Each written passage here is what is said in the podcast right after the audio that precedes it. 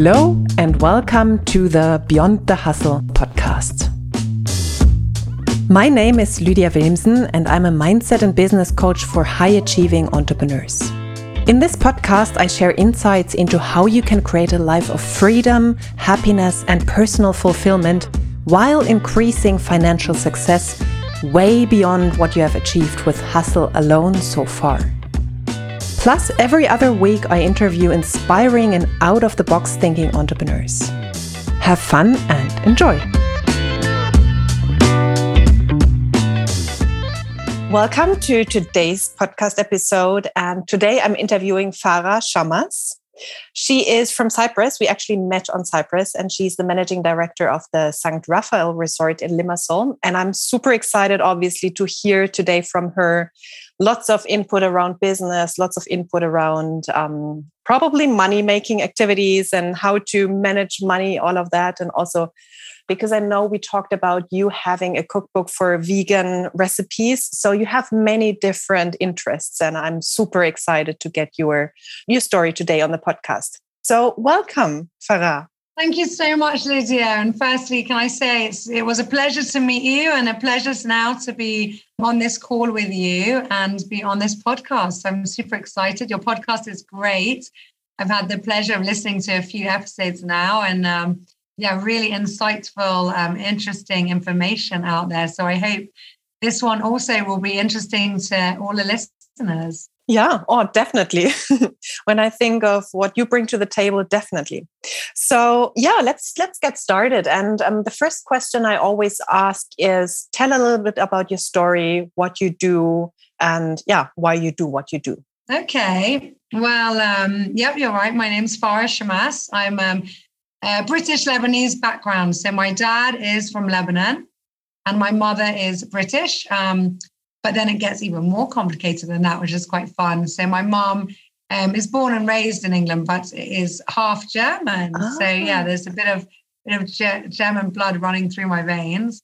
And um, my um, paternal grandfather also was originally from Syria. So I've got a little bit of everywhere. Yeah, products, product of the world, products of globalization, um, as many of us are nowadays.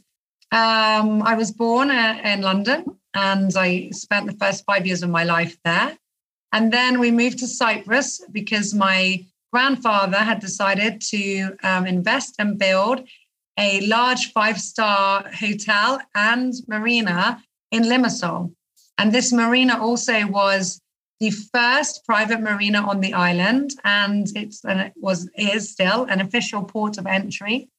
So um, it's fair to say that the yachting industry as such and a lot of the marine industry on the island um, people who fix boats and have a lot of um, interest in and around um, yachts whether smaller or bigger was born out of our marina. And um, my father's an engineer so he came over to build projects for his father. We stayed for a few years and then it was decided that um, we would go back to england and have our education there so we went back and I went to boarding school as well from the age of 12. Cyprus was always home though. We always spent all our, our holidays here. For me, the end of term meant packing up a suitcase and coming back here. So this was always my home.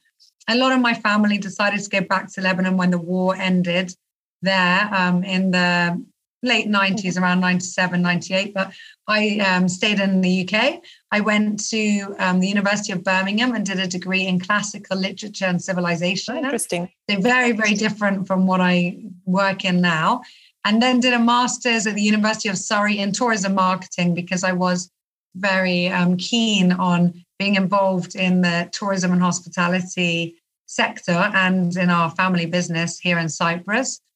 We also have some hotels in the south of England as well that my father invested in, oh, quite a few years ago now, maybe over 25 years ago. And um, yeah, so I just I studied that, and then I moved back to Cyprus, and I started working originally as a sales executive in our um, family's hotel, and I worked my way up, and I am the managing director for the past six years now, going on seven, of Resort and Marina here in Limassol, Cyprus. Mm. Oh, thank you for that introduction. What a story. I obviously have many questions now. Um, so first, that means your grandfather he was an architect. He was an engineer. Ah, okay. He was an engineer. He um he has many many oh my goodness many hats. He was a very very clever man and academic actually, but he was a civil engineer and he um had a large construction company which still exists in the Middle East called CATS Construction and Trading. And um, yeah, that was his background. Oh, okay, I see. It's all started basically then with the marina, or at least like, yeah, for you with the marina and what came from that in, in Limassol. It's basically between Paphos and Larnaca in on Cyprus. Yes, exactly. In in the south, in the, the very, very south part of the island. We're on the eastern part of Limassol, which was um, quite uh, what's the word? Um, had, there was a lot of foresight in that. So my grandfather purchased this um, area, this big, big piece of land, and really insisted with the government he wanted to build a marina. That he didn't just want a hotel. And he said at the time, "You'll see, this will be the most sought after area in Limassol." And indeed, it's become, you know, the prestigious area, really beautiful. So he he wanted to build a, resort hotel, but it was with a marina, and that's why it really is a resort. It's not just um, you know a typical hotel that you'd find anywhere in the world. We've also recently um, had a new addition, which is very exciting. Um, it, just over a year ago, we completed our residential tower, which is a 14 story, beautiful tower of luxury apartments. And it also is home to my new baby, which is the Golden Monkey Thai restaurant. It's an authentic fine dining Thai restaurant that really is an experience in itself. So that was born as well recently.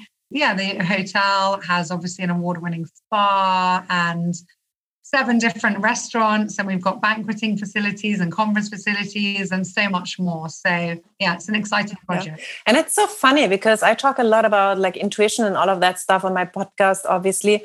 And um, you just said it was like foresight or whatever.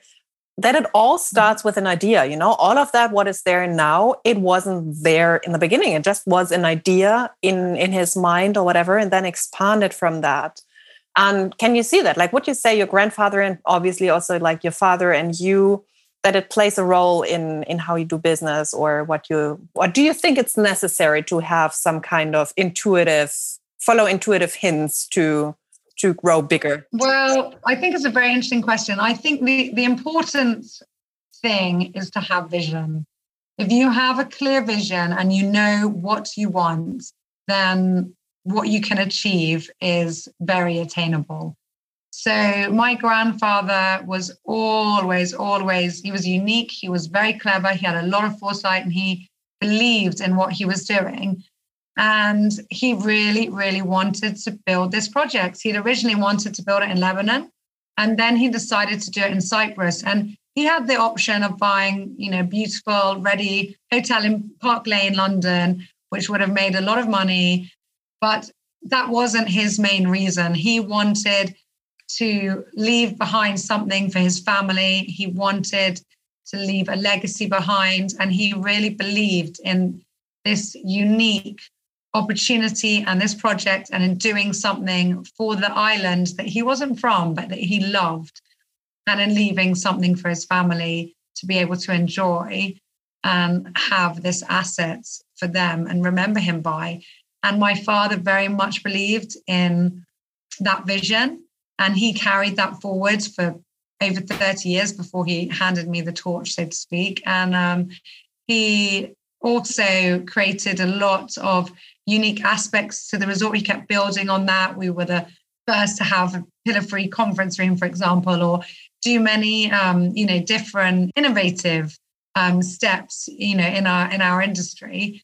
And now, in turn, I also have a vision for the hotel and uh, moving with modern times. So, my vision is to see the hotel take on a sustainable path and way forward to really bring it into 2022 and onwards um, to eliminate the use of plastic bottles, for example, um, to do our best with offering luxury, but in a sustainable way and proving to people that you can have that. You can have the five star luxury. You don't have to go to an eco village retreat in the mountains or, you know, go camping to be sustainable. You can do that um, while still having beautiful um, environment and with all your add-ons. Um, so this is where I, I see the hotel going um, towards in the next years, which is so exciting, and I'm really looking forward to this um, this path and continuing the path of my grandfather and father and all the family members. Oh, I love that, and that's a beautiful vision. And obviously, again, so many more things I could go into. Two things that popped into my mind right now were because you mentioned luxury can also be or to make luxury sustainable or whatever you want to call it. And you don't have mm-hmm. to go into an eco village and have a sustainable experience. What if you like the vision of changing everything on this planet? And also having culture having beautiful fine dining experience all of that but in a in a much more sustainable way than yeah of course like when you think about the big hotels what they use it's crazy so of course there crazy. is a lot to change and do you see that there is interest in the world of like higher whatever of of big money and all of that to to play a role in that in sustainability so to say well, I think a lot of people have jumped on that bandwagon. It is um, considered a trend now. So a lot of people are saying, yes, we we believe in that. We're doing that. We're reducing our carbon footprint. But really, they're doing it just to save money themselves, or just to make sure that they're not seen as, you know, the Grinch of, you know, the sustainable movement.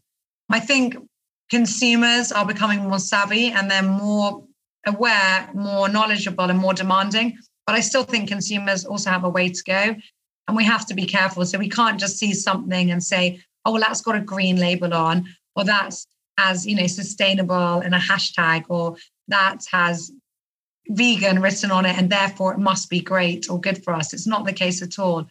And people are definitely looking more into well what do they actually mean by that there's an expression you know greenwashing things just to make it look more eco-friendly when actually it isn't. So I think people really have to um, consider that both as the suppliers and also the end user. So the end user has to also be more demanding and say, well, okay, if you are sustainable, if you are green, show us, prove, prove to us.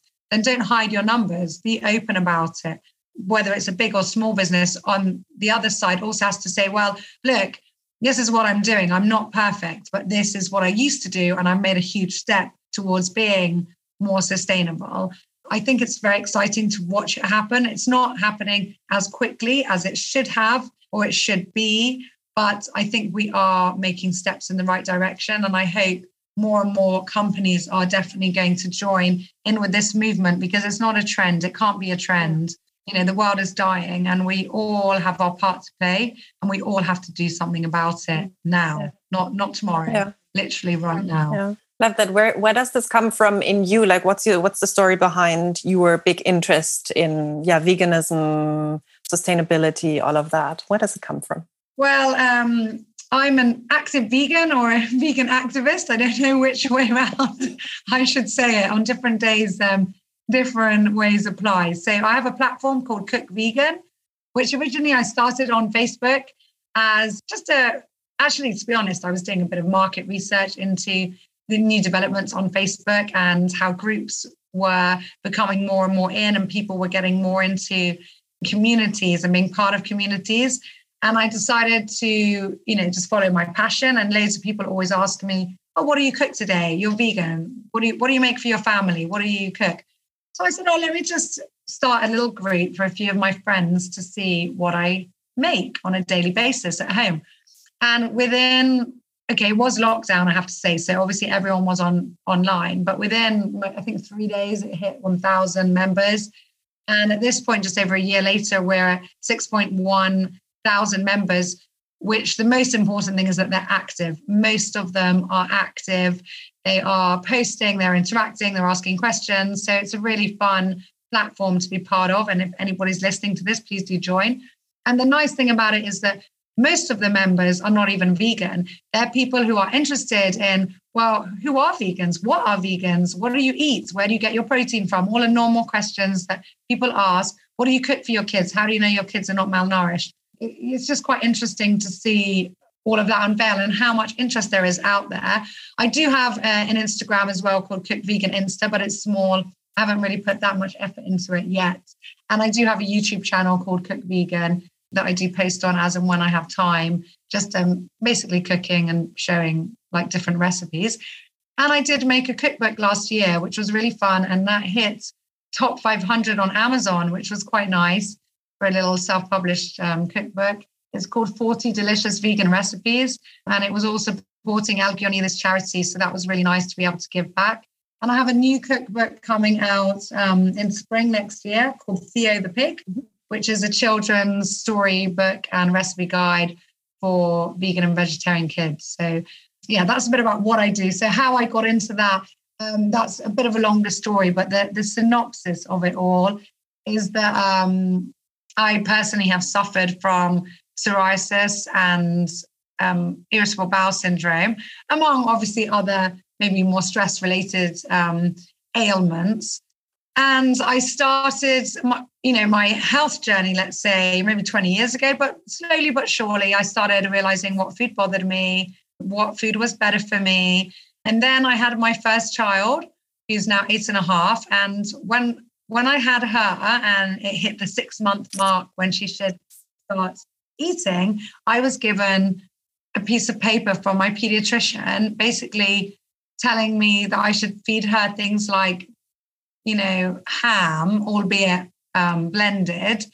And oh my goodness, and obviously formula milk, which I was breastfeeding her at the time, you know, um, just paps, like, you know, loads of different food that I just think anybody with a few brain cells would have read that piece of paper that did have HiPP and Nestle on it. So obviously was sponsored.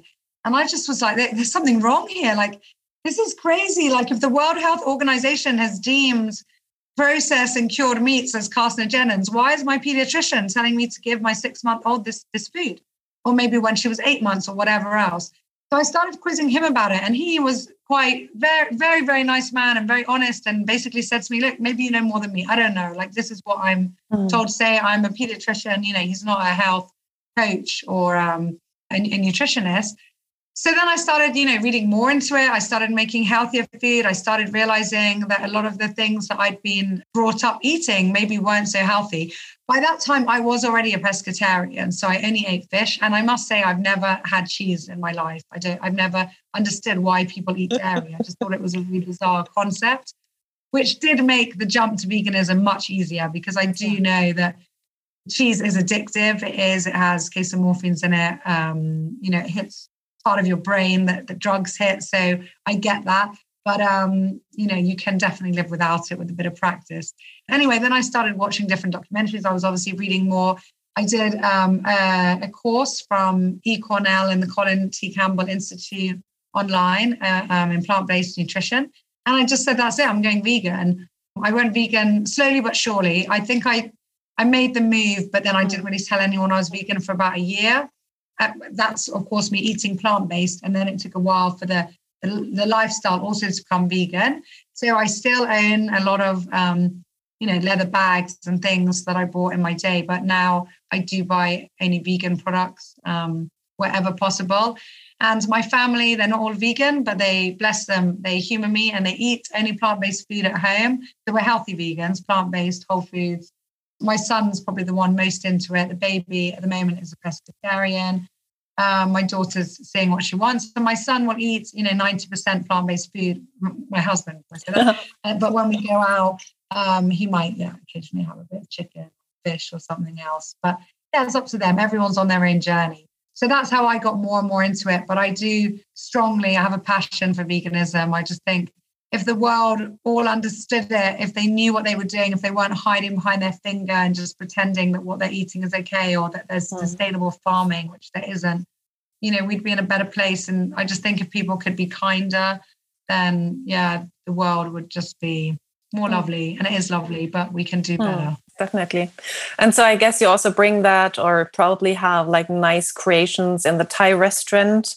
I actually wanted to go there, but in the end I didn't didn't make it in the, the last days in Cyprus. But next time. Never mind. Next never time. mind. Golden Monkey is waiting yeah. for you. When you're next in Cyprus, definitely book. Um, yeah, it's lovely. So yes, and uh, well, Golden Monkey is not a vegan restaurant, but we do have vegan options even now for you know, Christmas, New Year's, any special occasions, we'll do our set menu, but we'll always have a vegan option. And that applies to the whole hotel. Um, because it's not just vegans that want vegan options. It's people who maybe they're just, you know, turkeyed out and they don't want any more meat. Maybe it's people who are fasting. And um, in the Greek Orthodox religion, we spend, you know, nearly 200 days a year fasting, 180, I think it is. So every Wednesdays, Fridays, and um, fasting periods, Lent, and everything else. It's people who have, you know, milk or milk intolerances or so many other things. So we always have vegan options in our, you know, from our room service to all our menus. Sailors Rest also has, and we have a pure vegan restaurant, which we're the first in Cyprus to have a vegan restaurant at our beach. There's first hotel vegan restaurant, which is really exciting. And we do actually get quite a lot of bookings for the hotel based on having that option. So it's really yummy food. And the idea is, you know, to show people that you don't have to flick around a piece of kale on your plate to have a good meal if you're vegan or if you just want a plant-based yeah. meal. Yeah. So everyone who has even one meal that's mm. vegan is doing their bit for the planet. Yeah, and so probably everyone try. Sorry, and probably also um, healthy vegan food because this is also sometimes what people say if you just use all these extra products, you know, like how do you like processed products, then yeah, it's not also it's not so healthy. Yeah, you can be a junk food yeah. vegan. Yeah, which I'm all up for as well. I mean, you're still saving saving a lot of animals' lives and saving the planet, but you're definitely not saving your body. yeah. So you can be whole food plant based. You're doing that extra bit for your body. It takes a bit of a bit of time to get your head round um, you know, cooking that way, which is why I've got this platform, Cook Vegan. But it's much easier said than done, and it's really fun. It's really fun doing it. I'm looking forward. I'm going to to check the recipes in your book because I have it, and see if there is ah, something uh, I want to make over the over the holidays. Uh, Definitely try the chestnut um, loaf roast. Ah, really okay. Good. Thank you for the tip. Yeah. yeah, I'm going to to check that out later. So, um, a question I would have because it sounds you are actually busy, obviously, like with all the the responsibilities, with your family, with your interests. How do you manage um, stress? What is your your recipe for stress management? Oh, well, there's I think there's several things here. One is not to take life too seriously. You've got to have a bit of humor and you've got to you know be kind to yourself so that's the main thing so you know we all put a lot of pressure on ourselves about doing our best about being perfect about getting everything done. But you've got to you know step back from that and say well i just did my best today and my best is good enough. It might not be that everything's perfect. You might not have achieved everything you wanted to do that day but if you did your best that's good enough. You've just got to yeah give yourself some slack. Definitely have some humor and laugh about things. You know, if something goes wrong, if your kid spills something on the way out or puts on their shoes in the wrong way or you're late for your meeting or whatever, just laugh it off. Just, you know, be kind and um, it's okay. Don't don't take life too seriously. And the other thing is um, try and give yourself that bit of time. So, you know, a lot of people talk about meditating and prayer and, you know, having a bit of alone time. I mean, I'd love to have more alone time, which I don't get, but it might be, and I always give this example when I give talks just get to school five minutes early and sit in your car in silence, not on your phone, just in silence, five ten minutes. Have that time, listen to music or go on a walk or, yeah, do some yoga or whatever it might be. If you can do one thing a day for you, then that's really important. I don't manage it every day. And on the days I don't manage it. If two, three, four days build up like that, then I'll start getting super stressed. But if I can then just hold hold myself back and say, you know what, I'm good, or just on my way home, just pull the car over and watch the sea for a couple of minutes and just have that time and breathe. That's really important. And um, of course, sleep. Sleep is tough, especially for me now with three kids. But you know, if you sleep well or if you have a good night's sleep, it makes a big, big difference. Um, your life. That's for sure. I mean, I'm, my youngest is two, and I'm still breastfeeding, so I haven't slept in years, like a full night. But but I have humor about it, and then I just think, well, you know, even a few hours is better than nothing, and yeah, just yeah, it's all good. Yeah. So. Mm-hmm. Mm-hmm. Okay, makes sense. And I guess with big responsibilities also come challenges. So would love to hear some of the bigger challenges you have tackled and yeah, and how you have done that. It might might have been personal challenges, it might have been like with the, the role you're in or whatever, some life changes. would you give us some examples and how you handled them? Sure. So um, I would, well, two challenges immediately come to mind. One is, well, actually, I'd say three. So one is, oh, where do I start now? Okay, I don't want to pull the card because I hate pulling this card of being a woman and working, but um, I will. I will pull it just for this yeah. podcast and do the and do the I'm a woman and I'm in a man's world. But um, I would say my my advice to anybody listening to this who maybe is young and starting off on their career is don't give it too much importance. So that's that has been a challenge at some points in my life being a woman, especially in my industry in tourism and in hotels. So uh, luckily in my industry, it is about a 50 50 split, which is great. There are a lot of women working in the in the field or in hotels, and there's a lot of men. But the difference is when you get to the top, then it's not so many. So you are definitely one of few. I wouldn't say I'm the only one, but I'm one of few. I mean, and I think in Cyprus, maybe it's even more apparent. We see even less. So really, we don't see any female general managers. We see very few female leaders. Um, and especially in my industry. There are some, but there's not many. Uh, most of the time, it's um, the sons that take over the family businesses and not women. And that's there's various reasons behind that. So I would say that that was a bit of a challenge in itself. First of all, you know, having to just basically not give it importance and be like, well, I'm a woman, but that's fine. I don't care. And if I get the odd comment, which I have done, from you know older men in the profession i'm just going to ignore it and then i would say that leads me on to the second challenge which was a bigger challenge for me was one of being privileged so coming from a privileged background is great and everybody i think when they look at me or someone like me they think oh wow your life must be so great or you've been handed things on a silver platter or life's been easy for you but actually it's it's it can be tough. I'm not again not um shedding and the tears. I don't want to you know flick a tear away now and expect anyone to cry for me but it's difficult because people look at someone who is the daughter of or the child of or the grandchild of and they say well it's easy for you. It was easy for you to get to the top. And actually it wasn't. You have to first of all convince your family that you're good enough to do it. And there's a lot of people who have you know it's their business. It's their their asset as well. So they're like well i don't know if you're good enough to do it. And you've got to prove yourself to them and you know really fight for that role and really it's it's, it's harder than if you were just you know someone from outside coming in and working your way up. I mean i really had to be like i'm good enough you know i can do this. And um, so that was tough. And then prove to the outside world. I mean when i started i was a sales exec sales executive and i had you know, managers and general managers and people who just thought, oh, well, you're not going to be here for long, or you're just going to be on top of me without me, you know, having to train you, or you don't really know what you're doing and you never will, and I'm not going to give you any respect for that, or or it might have been people thinking, well, this is my one time that I'm above you and I'm going to make you feel it. So I had a lot of challenges early on, and I, I did feel quite emotional at some points in my life. But again, um, I didn't dwell on it. You know, what didn't kill me made me harder. And I just kept on battling through and, you know, really learning by myself. You know, when I started, that nobody wanted to teach me anything. And I literally had to sit in this office on my own and open files. And I did that for six months, just reading, you know, what is an educational? What you know what what do people do on business dinners what, what happened here what does this mean what do quotations look like what do rates look like? What are bar rates? What are rack rates? What are, and just teach myself. Um, so yeah, the learning curve was quite quite strong, but it was fun. I mean, it was fun. Now looking back, I don't think the younger me would have said that.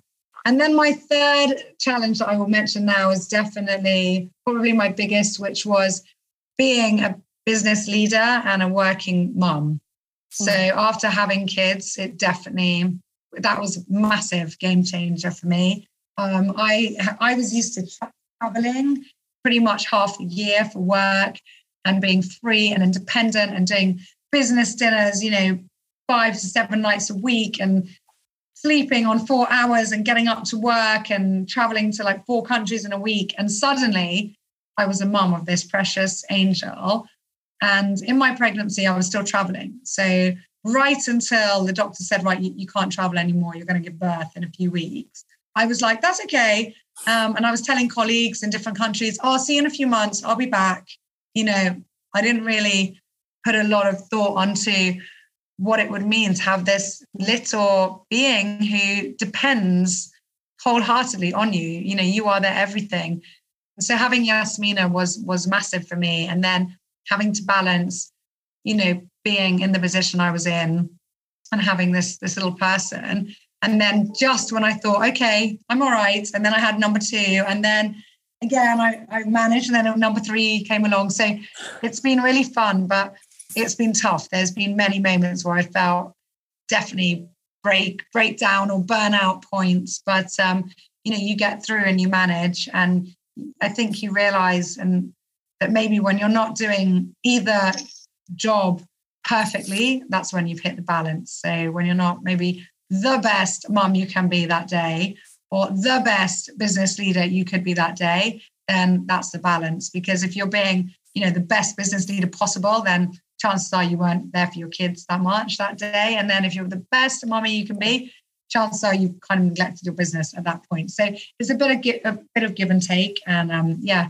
bit of learning and um, cartwheeling and juggling and everything else. But but it's been definitely fun and uh, a challenge that I've enjoyed rising up to. Wouldn't have it any other way. I love all of these examples, and we obviously could go into each one of them a bit deeper because it's so interesting.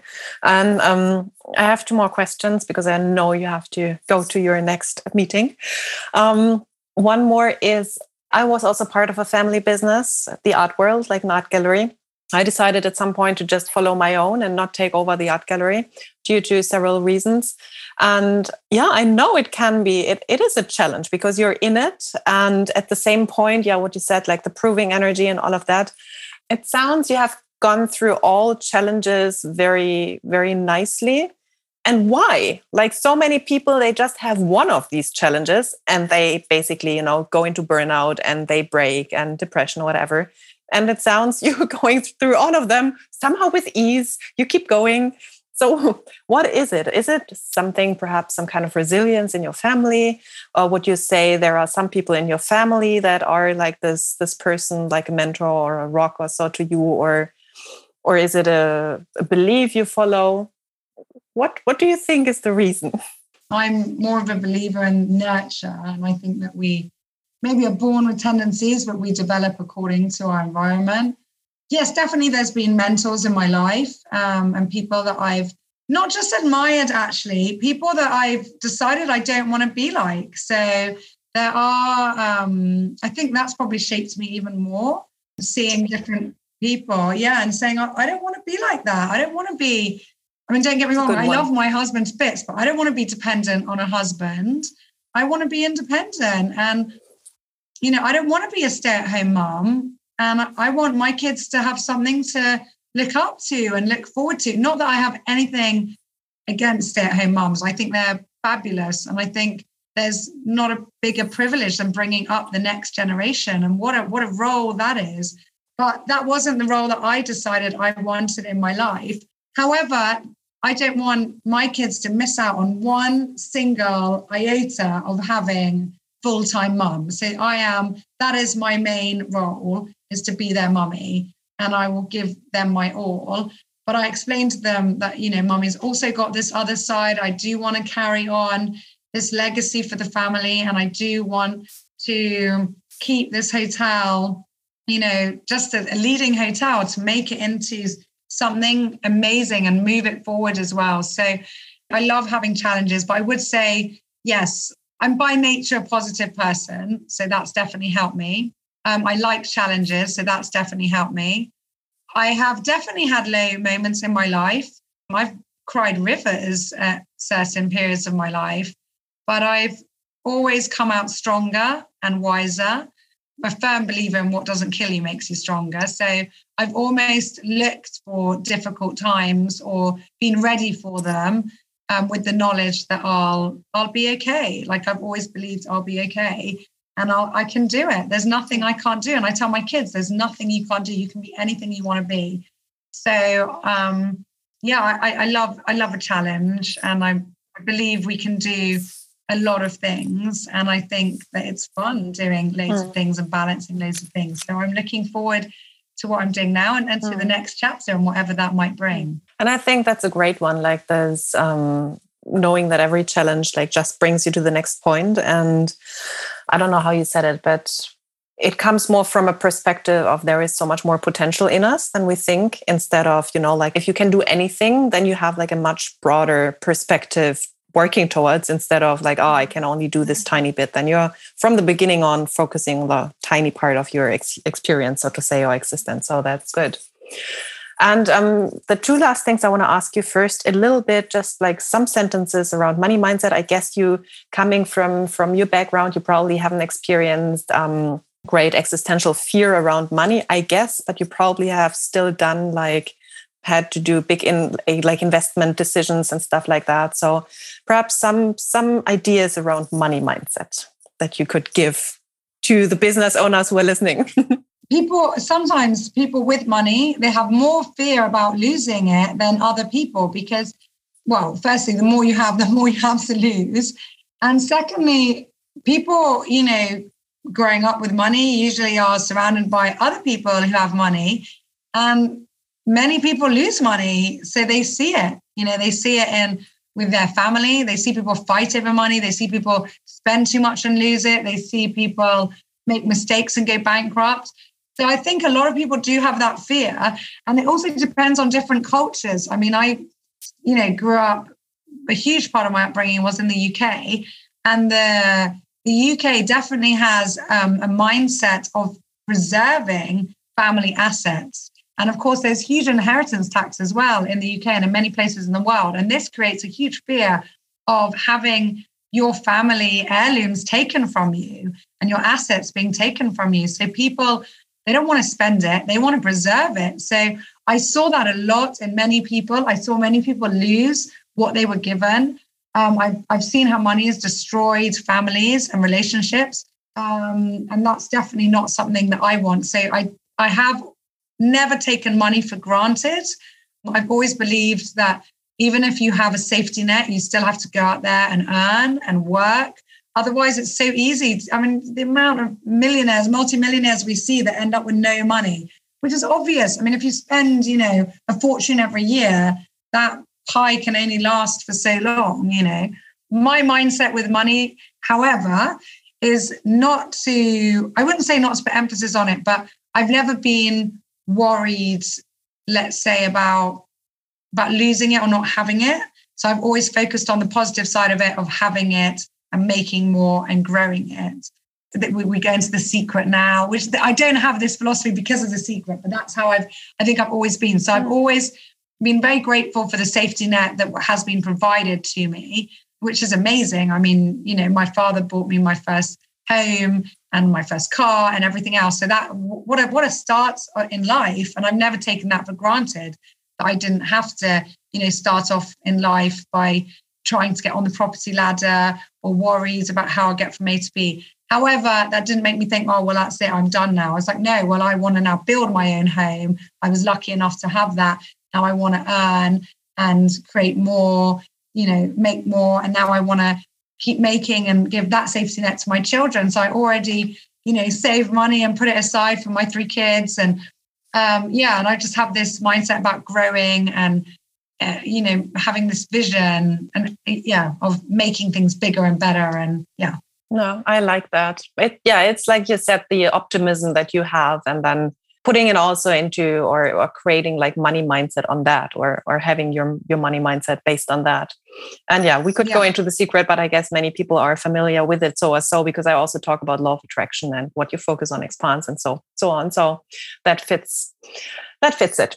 Okay, and the last question would be for you: just anything you would like to share with the with the listeners, with the audience today, to wrap up. Oh my goodness! Well, my one closing comment would be: please eat more vegan meals. So Um, if you're not familiar with veganism, um, do do follow me on any platform that you like, and hopefully I'll prove to you that vegans are not annoying people. They can be, but hopefully I'm not. I don't have to be like, like anyone. anyone. So a lot of vegans just get overly passionate because they they've seen the light and they want to share that all that information with people out there. So yeah, if you're interested to learn more, you can also buy my book on Amazon. And yeah, if you can just have, you know, one meal a week, start off with one day a week that's plant based.